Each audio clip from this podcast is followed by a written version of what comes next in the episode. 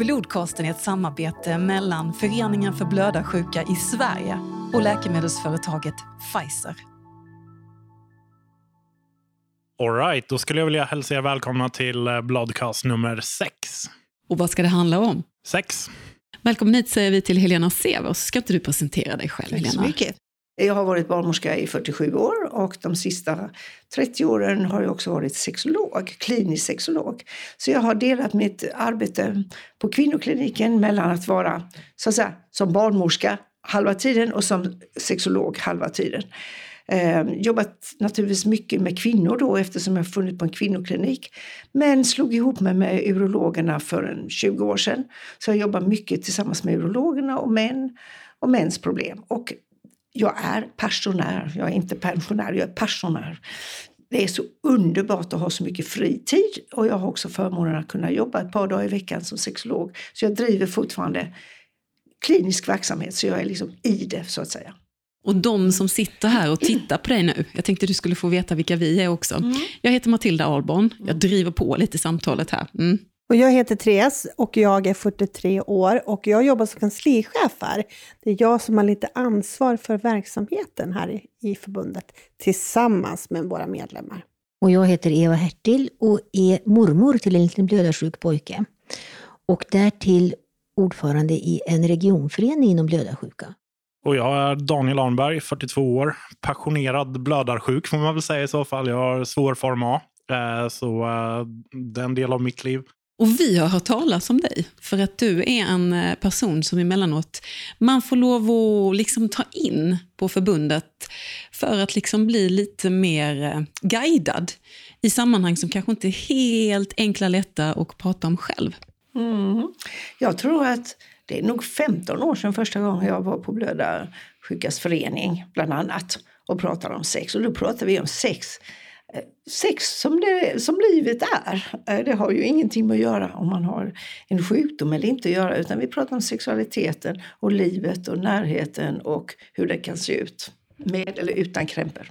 Men vilken är liksom typ första föreställningen som inte stämmer när det gäller blödarsjuka och sex? Man kan väl säga så här att snarare att om sexualiteten eller förmågan på något sätt blir påverkad av en sjukdom. Det kan vara allt ifrån erektionssvårigheter.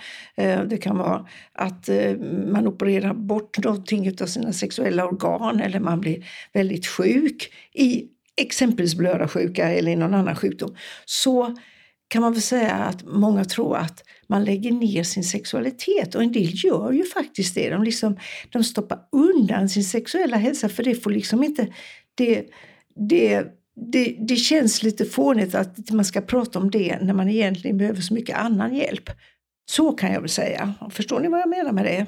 Jag menar att, att att om, om jag har bröstcancer så kanske inte det är precis det första eh, man pratar om med sexualiteten och det är inte heller det första jag kanske vill prata om i det akuta läget om min sjukdom. Men ju mer jag tillfrisknar, sen må det vara blödarsjukan eller någon annan sjukdom, så kommer ju sexualiteten där. Hur ska jag nu bete mig? Har jag fått några konsekvenser? Eh, har ehm, har ehm, läkemedel någon konsekvens på förmågan, exempelvis erektionen? Det är klart att det här är jätteviktiga frågor att ta upp, för så kan det ju vara.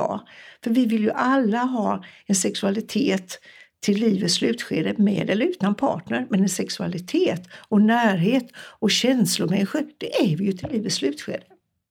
Eh, när man är kroniskt sjuk och i det här läget när man är blödarsjuk så eh, kan man ju faktiskt uppleva ganska mycket smärta, trötthet, man kan ha ont i leder och sådär.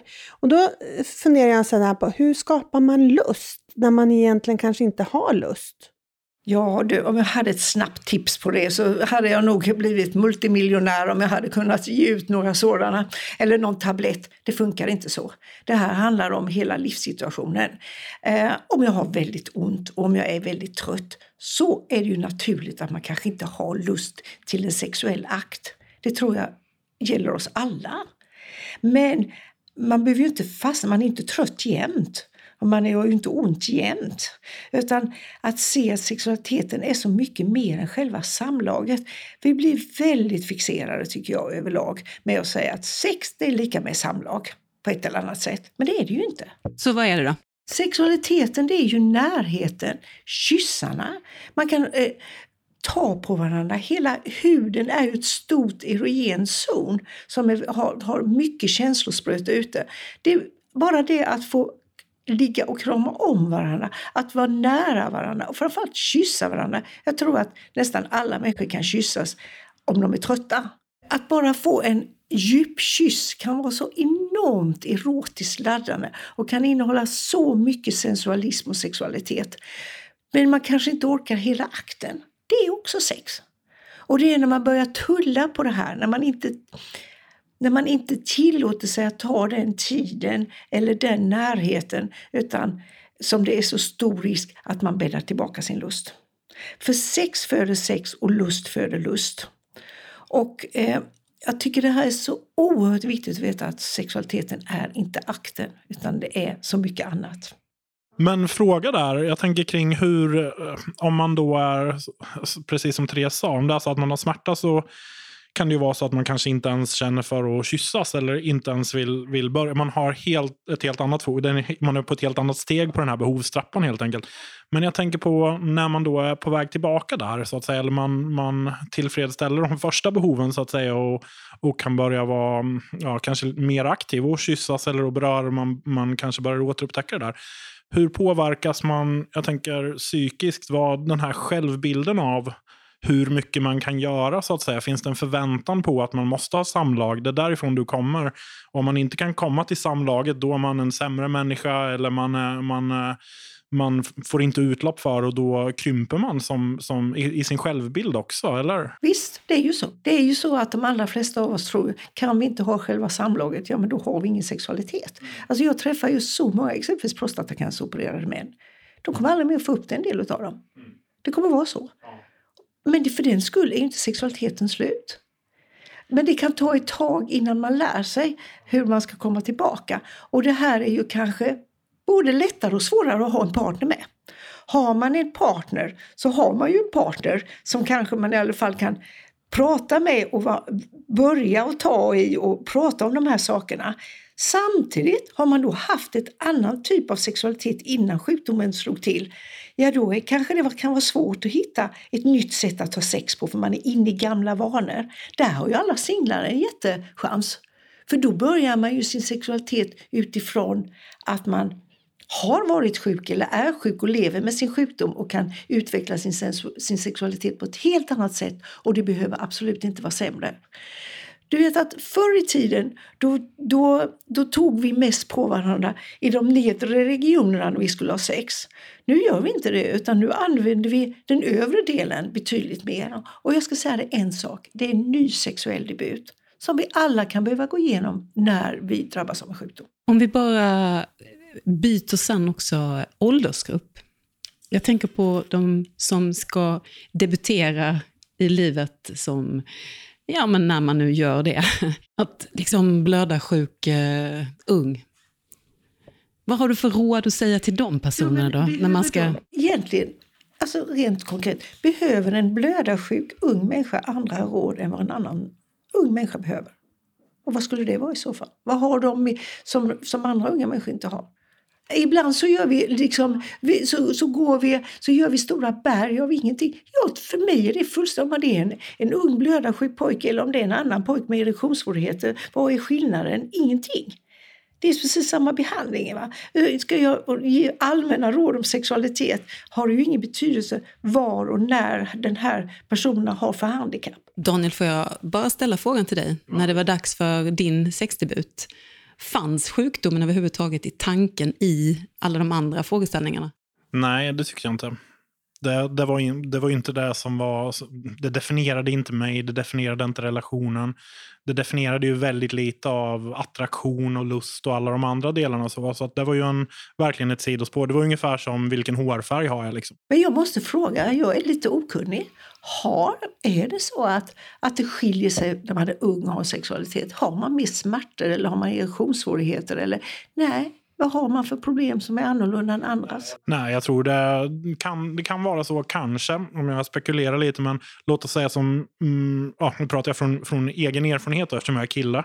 Eh, så är det väl kanske så att man inte, eller i alla fall när jag var under 16 år, det förändrades lite när jag var 16-17. Men när jag var yngre där så till exempel spelade jag inte ishockey eller så, lite mer överbeskyddat. För man var inte en del av det här kompisgemenskapen eh, som kan finnas där. Och det är ju också en identitets fråga snarare kanske än, än en sexualitetsfråga. Men det definierar ju också hur man relaterar till andra när man nu börjar, börjar intressera sig för, för partner och för sexualitet.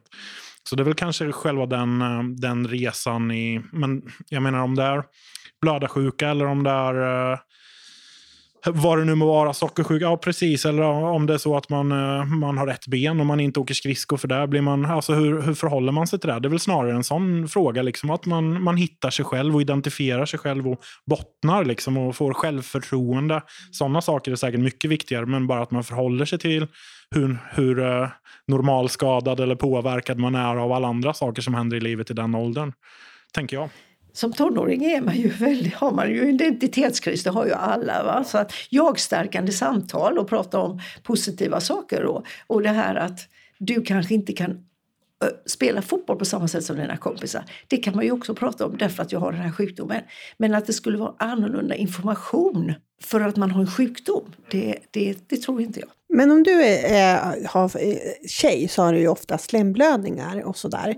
Och jag funderar så här, finns det någonting man kan göra som tjej för att det inte ska göra ont vid samlag? Och så här, om man skulle ha mycket problem med att eh, ha samlag? Mm. Alltså det, det, finns ju ingen snabb fix på det heller. Utan då måste man titta på varför är slemhinnorna sköra? Och det kan vara, det kan vara beroende på hormonerna. Det är väldigt, där, får man, där måste man gå till någon kompetent barnmorska eller doktor som kan det här och leta i den här djungeln och se vad just jag behöver för mina slemhinnor. Så är ju naturligtvis slemhinnorna det är större risk att de är sköra hos en, en, en kvinna som har blödarsjuka än hos andra kvinnor. Men eh, det, det finns ju även andra kvinnor så att säga, som har blödningar och är påverkade av hormoner också. Och vi, jag skulle vilja säga att man ska hitta rätt hormonellt preparat. Det som är positivt idag det är ju att vi har ju mycket mer de senaste åren tillgängliga hormonella medel som gör att man blir mensfri. Eller i alla fall får väldigt små menstruationer, för det var ju ett stort problem. Menstruationerna och långa blödningar och stora blödningar. Det tycker jag är fantastiskt. Vi har fler och fler och det kommer fler och fler hormonella medel. Det gäller bara att man måste leta i den djungeln och ha en bra barnmorska eller doktor där vi där man får prova och testa och vad passar mig och, och sådär. Men vi har ju mycket bättre hjälp att få och därmed också bättre hjälp för slemhinnorna. Och sen kan det vara att man kan ha skyddande...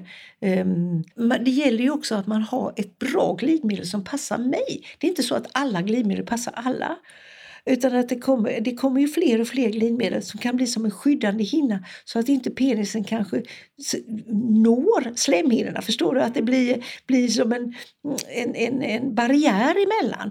Det kommer hela tiden sådana här grejer så det får man ju vara uppdaterad på. Så det är egentligen lite individualisering av såväl alltså vad man faktiskt vill göra, i vilken ordning, om man vill göra, om man vill kyssas eller vad det nu må vara.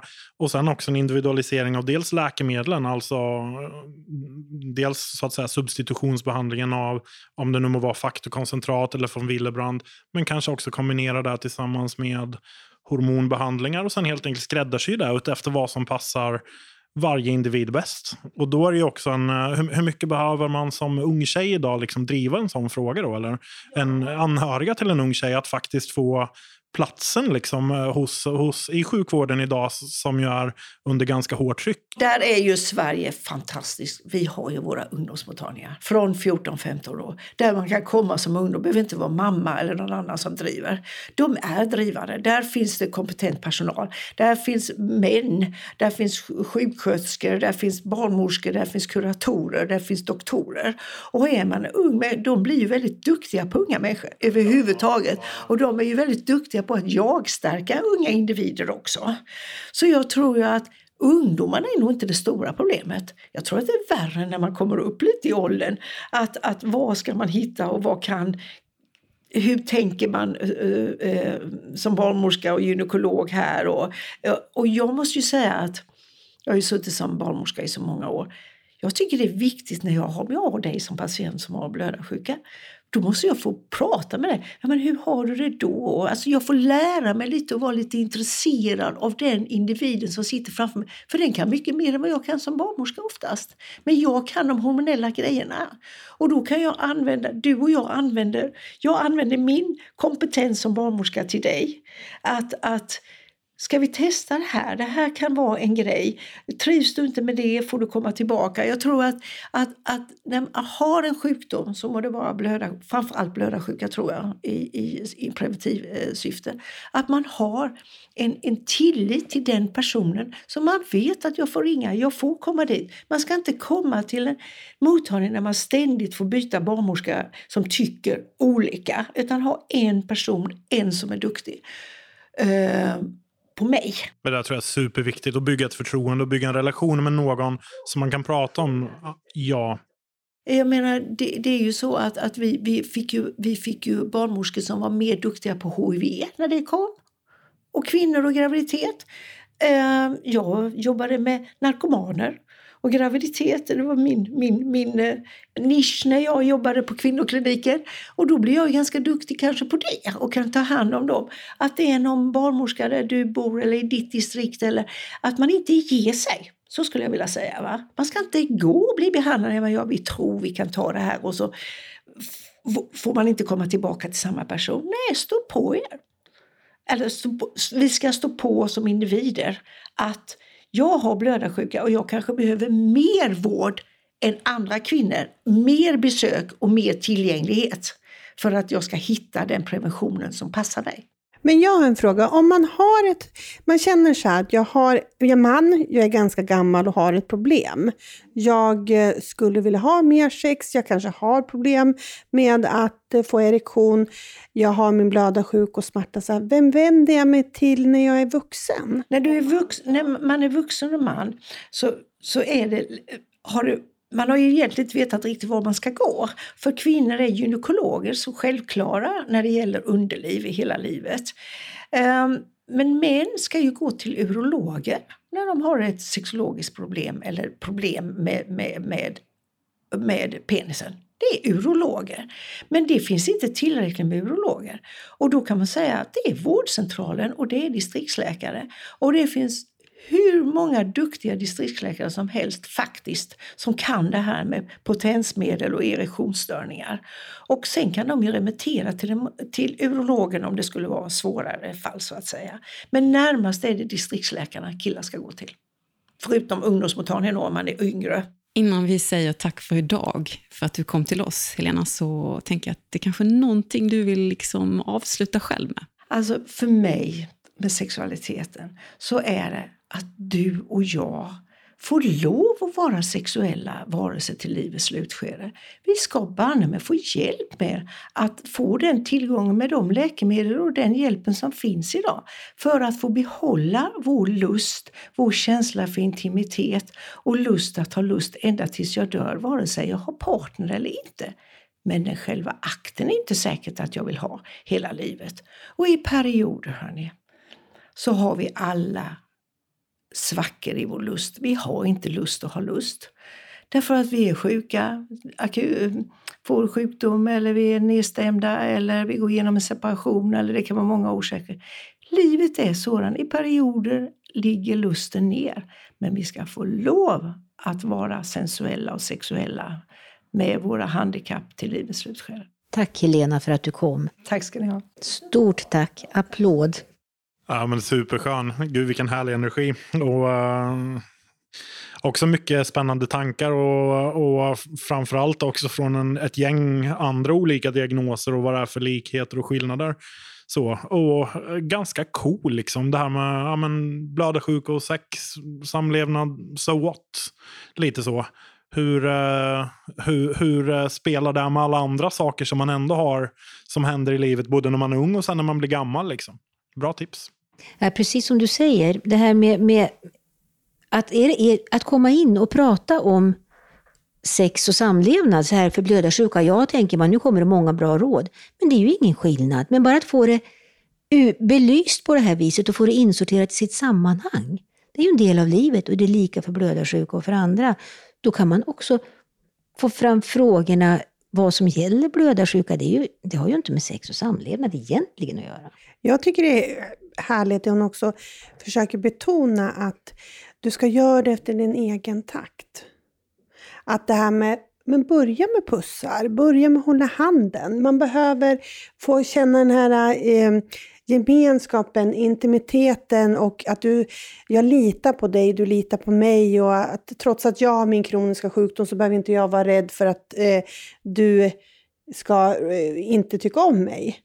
Och jag tycker att det är det, hon, det, är det ni alla säger lite, att eh, det spelar ingen roll vad man är, man är människa. Men det gäller att ta det i sin egen takt. Vi eh, har nog lyft och vänt på ganska många stenar. Jag har en, eh, det påminner mig om en, en historia faktiskt, när vi träffade Blöderförbundet i Nepal. Ja, en ganska hemsk faktiskt. En, en uh, tjej, hon kanske var 25, 26, 27 år. Två barn, varav det ena barnet hade blödarsjuka. Med en, eh, en man förstås, gift. Och på de här kunskapsdagarna så förstod han att den här trasiga genen kom ifrån henne. Det var hennes X-kromosom som gav pojken blödarsjuka. Eh, och det gjorde att han skilde sig och försköt henne. För att inte få manliga barn var ju ja, det var ett nederlag. Det förstörde ju hans liv i princip. Så han satte henne på gatan hon jobbade med att hacka sten för en dollar i timmen ungefär i den i den eh, storleksordningen på lön, eller kanske en dollar om dagen. Alltså ett helt oerhört tragiskt livsöde. När, när kunskapen kanske skälpte snarare än hjälpte i, i, just i det fallet så att säga. Och där är det också så här hur, hur, hur vi som sitter här nu i, i vad vi tycker är en väldigt modern setting med en, en humanistisk syn på människor och, och att, att man aldrig kan tänka sig att man skulle förskjuta någon för att man får ett barn med blödarsjuka. Men så är det ju faktiskt inte överallt. Inte än så länge i alla fall. Så Eh, det finns ju en, en resa att göra på många andra ställen och saker, tillfällen och människor som, som vi kan hjälpa. Den här mamman äh, intervjuades faktiskt också i, äh, i en, äh, jag tror att den finns kvar på Youtube av, av de killarna som var med i det här projektet. Det var, var väl strax efter att jag hade lämnat. Då. Man fick höra den här historien. Och, ja, en väldigt tragisk, tragisk resa helt enkelt. Och det där är nog inte helt ovanligt om man kollar i, framförallt i länder i tredje världen. Så det är ju återigen det här perspektivet kring hur lyckligt lottade vi är, att man kan bli älskad för den man är, att man, man är accepterad för den man är. Uh, och, och att man inte bedöms efter hur friska ens barn ska bli av ens partner. Liksom. Att, att den där kalkylerande delen kanske inte finns där. Nu tycker jag att vi gör ett eh, liksom, eh, statement här. Vi tar ett gäng fördomar och så berättar vi sanningen. Okej. Vilka fördomar finns det? Hemofili, är du bög eller? Ja, det var en grej man kanske fick höra som barn. Hemo kommer ju från, eh, från hjärn, blod, hematolog, hemofili, blöd, äh, kärlek. Så kärlek till att blöda egentligen är ju vad ordet hemofili betyder. Och har ingenting med homofili att göra. Inget fel med homofiler heller för den delen. Men, men det är ju en klassisk fördom. Vad då hemofili? Vad relaterar det till? Ja, hemofili, att bara män kan få. Det är väl pojksjukdomen. Så vi vet idag, kvinnor och män kan få det. Olika former. Att man ska sitta still när man har hemofili. Det är bättre att röra på sig och eh, försöka att eh, stärka sina muskler för att det är bra vid blödningar. Så att barn ska röra på sig och barn ska få prova på saker. Man ska inte sitta i ett rum med bomullsvadderade väggar, är det där du säger Therese? Japp. Sen har vi också bestämt oss för att vi vill, eh, vi vill ge en liten present i form av att uh, nyckeln till frihet, lite så. Vi vill liksom berätta hur man ska göra när man ska ge sig ut i stora vida världen. Jag tycker restips är ett väldigt bra förslag, för det är ett sätt att se världen och se livet. Och då undrar jag, då undrar jag Daniel, som har erfarenhet av att resa runt och ta sig iväg, tips för att man ska kunna slippa chartra ett eget flygplan? Chartra eget plan, det, det vore bra idé. Um, Nej, men så här, man packar väl pass och, och pengar och, och tandborste och kläder och stoppar ner eh, rejält med läkemedel också. Så är det ju. Det, det kommer man ju inte ifrån. Så eh, innan jag reser, eller egentligen när jag sätter ihop mina mediciner, så brukar jag ta bort allt, alla så här, du vet, bipacksedlar och sånt där onödigt skräp som man ju kan typ eh, stoppa ner i, i lite andra förpackningar så det tar lite mindre plats. Och sen splitta upp det mellan resväskorna då, ifall den ena kommer iväg eller kommer bort eller sådär. Kolla reseförsäkring kan ju vara en bra grej. Vid något tillfälle i, i, eh, när jag var i Nepal, eh, jag tror att preskriptionstiden har gått ut på det här nu, så jag vågar nog erkänna det. Så gav jag faktiskt bort all medicin som jag hade där. Det var eh, några killar som hade ganska allvarliga blödningar och så sitter jag på mitt läkemedel och de hade ingen medicin. Och sitta och hålla på sitt läkemedel för att jag kanske behöver det i profylaktiskt syfte. Det, känd, det var ju inte riktigt... Ja, det var väldigt svårt att försvara det. Um, men då var det så väl så jag hade faktiskt en uh, reseförsäkring på europeiska. Jag hade en mamma som var väldigt aktiv kring mitt välbefinnande. Så hon, uh, hon ringde och såg till att det gick att skicka lite mera läkemedel när jag var iväg eh, då. Vilket ju var en, en, en blessing in disguise. För jag fick faktiskt en fotblödning precis lagom som jag var vid flygplatsen och skulle försöka få det här inom tullen. Så där, där gav jag en annan blick kring hur, hur det är att faktiskt leva utan läkemedel. Och också att det är ganska bra att packa ordentligt med läkemedel som man har om det värsta händer. Om man får en blödning eller man blir kvar lite längre, det är något vulkanutbrott med lite aska eller sådär, man kan inte flyga hem. Och läkemedlen är ju rätt dyra ändå, så det är ju ganska... Eh, ja, det är inte så att man bara går in på apoteket och köper det heller. Det är rätt lurigt att få fram. Det är väl eh, det, det klara stalltipset för om man är blödarsjuk och, och eh, kommer ihåg att packa sina läkemedel och gärna ta lite extra. Det kan det vara bra att ta med sitt, um, sitt intyg också som man kan be sin eh, doktor om. I och med att de här eh, läkemedlen är ett vitt pulver i ampuller eh, och sen så finns det ju sterilt vatten i en annan ampull. Så ser det ut som om man, eh, man tar med sig någonting helt annat i, i resväskan. Men jag har en fråga där, för att du har ju faktiskt varit i länder som har varit varmt, du har säkert varit i kalla länder och sådär. Eh, hur har du eh, ja, men hur har du behandlat din medicin i och med att ibland, på den tiden när du reste så behövde du definitivt vara kylvara? Ja, jag packade om det så vid ett tillfälle så stoppade jag i termosar och stoppade is i det. Och då var det fortfarande okej okay att ta med termosar och is och sådana grejer på plan. Eh, så det var ju ett sätt att man helt enkelt packade om det så att det kunde vara kallt under, under den resan så att säga. Um, um, sen har det väl funnits tillfällen när det nästan har varit för kallt som i bergen i Nepal. Jag tror det var minus 15, minus 20 grader. Jag har ingen aning om när sterilt vatten börjar frysa så då var det ju springa upp och jag kom på det där mitt i natten, men shit om de här ampullerna fryser och spräcker glaset. Ja, dålig idé. Även om det bara är vatten så. Så stoppa ner det i, i um, sovsäcken. Men ja. Um, jag har aldrig, aldrig egentligen blivit stoppad eller förhindrad att komma in i något land. Däremot så har man ju kikat två gånger.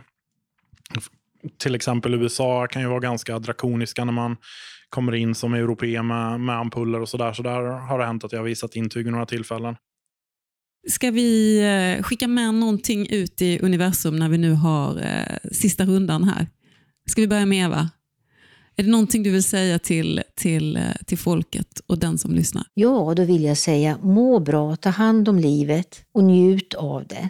Sköt din sjukdom och de, nu säger jag till de som är yngre och som har det, de har ju all chans att få ha ett riktigt bra liv. Ja, lite livsvisdom. Eller bara en, en, en, kul, en kul liten eh, kommentar på vägen. Jag är stor Liverpool-supporter. Liverpool har eh, You Never Walk Alone som eh, tema. Timmy Ekleina Hidno på nepalesiska betyder du, du ska inte gå själv. Och jag vet att det där skämtade vi rätt mycket om. så här, för, för blödarsjuka så är det du behöver inte blöda själv. Vilket ju blir lite så här skön galghumor. Men faktum är att eh, en av de sköna grejerna med det här förbundet är faktiskt att man är ju verkligen inte själv. Det är ju som en ganska stor familj som förenas av någonting. Eh, och det är en ganska häftig gemenskap. Lite på samma sätt som det är i Liverpool. The Reds. Up the Reds. Jag skulle ju vilja att vi faktiskt, eh, förbundet skapar en verksamhet för män i eh, 30 till 45 år jag ser det i din blick lite, Daniel, det här med gemenskapen. Att jag tror att de saknar läge i livet de också, grabbarna som, som är, går hemma nu och har karriär. Ja, ett ungdomsläge för oss helt Ja. enkelt. Shit vad kul. Mm. Vi har faktiskt inte någon verksamhet för just den åldersgruppen. Men nu säger ju vi från oss till dig som lyssnar att det finns en hel serie. Alltså. Det finns sex avsnitt i Blodcasten och eh, vi hoppas att du vill hänga med oss. Och ta hand om dig som sagt. Hej då! Hej då! Hej då! Hej då. Blodcasten är ett samarbete mellan Föreningen för blödarsjuka i Sverige och läkemedelsföretaget Pfizer.